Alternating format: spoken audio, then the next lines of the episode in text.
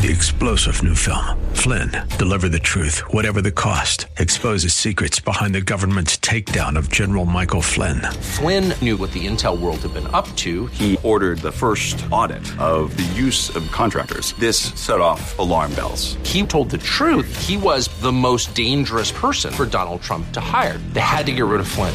Flynn, deliver the truth, whatever the cost. Available now. Watch it today. Go to salemnow.com. Salemnow.com. Prayer is a vital work of Christians. And the scripture makes it clear that how we pray affects what happens in the spiritual realm. And I've had I developed a practice that when people come to mind, and, and it happens every day, all through the day, somebody somebody will come to mind. I just take that as a prompting of the Holy Spirit. That person needs prayer. Now, there is a prayer habit you can grab hold of and institute in your life today. That's Pastor Leighton Sheely. This is a broadcast called Study Verse by Verse, and I'm Mike Trout. This is an outreach of Church of the Highlands in San Bruno on the web at highlands.us. That's highlands.us. We're wrapping up a message today uh, delivered to the congregation at Church of the Highlands dealing with the New Testament book of Colossians. It is the task of the church to make this mystery known, warning everyone and teaching everyone with all wisdom. And so it includes both warning and teaching. Warning is sometimes translated uh, admonishing, it connects with repentance because it refers to a person's conduct, what they do. And then teaching can be translated in- instructing because it's uh, connected to faith, and doctrine refers to a person's mind and intellect. And, and Paul is referring here to both. Both need to be affected. Not only what we think, but how we act, that we may present everyone mature in Christ.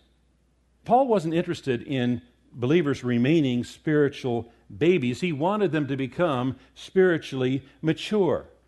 He was not only interested in getting people saved, but also leading them to maturity in Christ. You know, one of the distinguishing uh, features of babies is they don't know what's good and bad for them. And that's why they require constant attention and protection. Just ask me, I'm a grandpa, I know this. And so, one of the things that happens as we mature is we learn what's good for us and what's not. And, and the goal of spiritual maturity is to know what's good and what's not. So, we don't end up chasing spiritual fads and religious fads and things like that. That's what it's about. And you know what? If you're a spiritual babe in Christ, you need to do the process of maturing so that you can protect the babes in Christ. Verse 29 For this I toil, struggling with all his energy that he powerfully works within me. And so, authentic ministry is, is not just about suffering, it's also about hard work. Because Paul here describes it as his work, his labor, his toil, which means to work to the point of exhaustion and, and struggling, agonizing. And, and, and the good news is that this work is enabled by God's energy, which powerfully works within us. This verse vividly portrays the necessity of cooperation between the believer and Christ. Uh, that the will of Christ and the will of the person must work together, that we must bring our wills into alignment with the will of God. Now, to distinguish the work of salvation is all of Christ and none of me. Salvation is all of Christ and none of me. But our daily task of servanthood is all of Christ and all of me. All of Christ and all of me. Chapter 2, verse 1 For I want you to know how great a struggle I have for you and for those at Laodicea, and for all who have not seen me face to face. And so his struggle was not limited to the churches that he had planted or the people that he personally knew. Laodicea was a, a sister city of Colossae, about 11 miles distant, and so they were exposed to the same doctrinal uh, perils as the Colossians.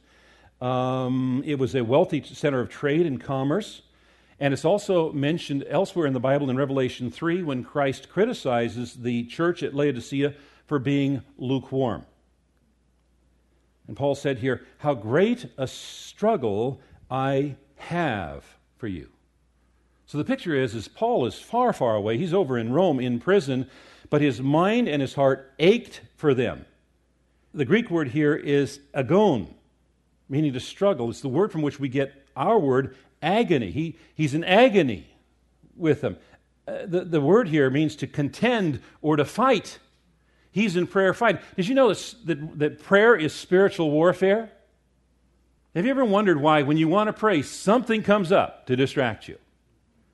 You'll get a call, or you'll have to do something, or something will come in. Oh, I forgot. I need to take care of it.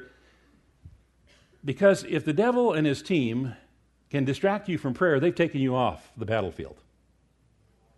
Prayer is spiritual warfare. And so Paul is, is, is not saying here is, I'm thinking about you and praying for you. It's something much, much deeper. He is in deep intercession for them. Prolonged times of prayer that are time and energy consuming and emotionally draining. Prayer is a vital work of Christians. And the scripture makes it clear that how we pray affects what happens in the spiritual realm. That's why it's so important that we pray for each other. I so appreciate it when people come up to me and say, Pastor, I just wanted to know I have been praying for you. Because I need every prayer. And I've had a, I developed a, a practice that when people come to mind, and, and it happens every day, all through the day, somebody, somebody will come to mind. I just take that as a prompting of the Holy Spirit. That person needs prayer. Now, I may not know what's going on in their life, but God does. And so I, and most of the time, they never know I'm praying for them.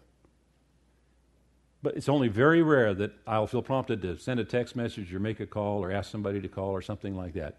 Most of the time, they never know that they're being prayed for. But I'm praying for them, and I need you praying for me. We need to pray for each other. Two, verse 2 that their hearts may be encouraged, being knit together in love, to reach all the riches of the full assurance of understanding and the knowledge of God's mystery, which is Christ. And so he prays for their encouragement. That's inner strength. And being knit together in love and unity, which is outer strength. Christ, in whom are hidden all the treasures of wisdom and knowledge. All wisdom, all knowledge is in, not from, Jesus. And if you want wisdom to navigate life successfully, you need to realize that there is nothing more nothing less, and nothing else than Jesus. All treasures of wisdom and knowledge are in Him. Knowledge is related to understanding truth. Wisdom is related to connecting those truths together, connecting the dots. Verse 4 I say this in order that no one may delude you with plausible arguments. For although I am absent in body, yet I am with you in spirit, rejoicing to see your good order and the firmness of your faith in Christ. I say this in order that no one may delude you with plausible arguments. You know, at first, all lies don't sound like lies if they are well crafted lies. Sounds like the truth. And these false teachers were doing a good job of making their teaching sound plausible and using persuasive tactics to cause believers to question their faith. The word here to deceive means to convince by false reasoning, to delude, to mislead, to lead away, to convince you by lies. It's translated various ways in the translations deceive you by fine sounding arguments, deceive you with well crafted arguments, fool you by arguments that seem good but are false, fool you with smooth talk. I don't want anyone leading you off on some wild goose chase after so called mysteries or the secret. And then with the elegance of the King James, and I say this lest any man should beguile you with enticing words. For although I am absent in body, yet I am with you in spirit. He wasn't suggesting he had had an out of body experience. He was simply stating here his close affinity with those believers in Colossae whom he had never met.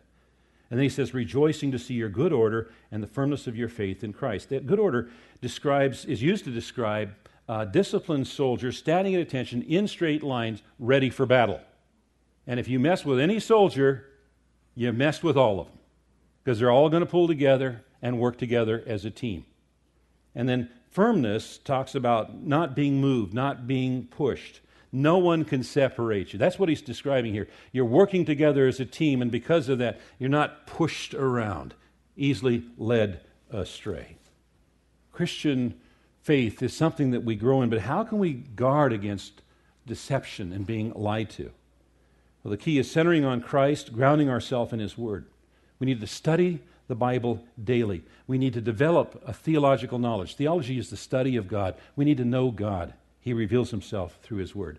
We need to stay humble. One of the things that I find is that people who have a lot of learning end up getting arrogant and unteachable. We need to always remain teachable. We need to be asking questions, lots of questions, and seeking the answers in God's Word. We need to be praying that God gives us wisdom and understanding.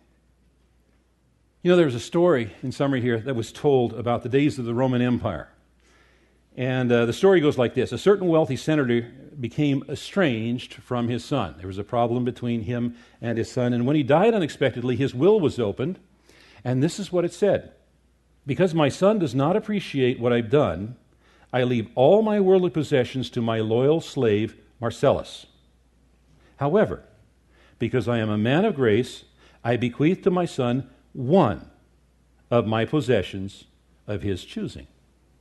And the son said, I take Marcellus.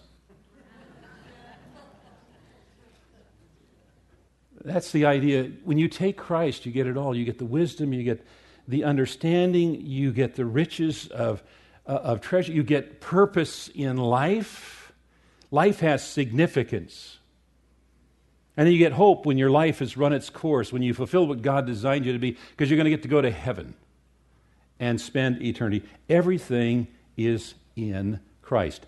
Do you know Christ? Is Christ your personal Savior and Lord? Have you invited Jesus to be your Savior? Today is the day of salvation. And there might be somebody among us this morning who hasn't made that decision, but I'm going to say it this way. Lord has been talking with you. Now, when I say that, it may not be an audible voice. It may be you just are stirred within. You know that something's taken place and you need to get right with God. Don't assume that you have it tomorrow. Today is the day of salvation. And I'm available after this service if you've got questions. And we've got some incredible people, wonderful people over in the Hospitality Center right across the way there that are here to answer your questions. It might be about salvation, it might be about God, it might be about uh, His Word, it might be about the church, it might be about this church, whatever the question is that you might have. And they are available to minister to you.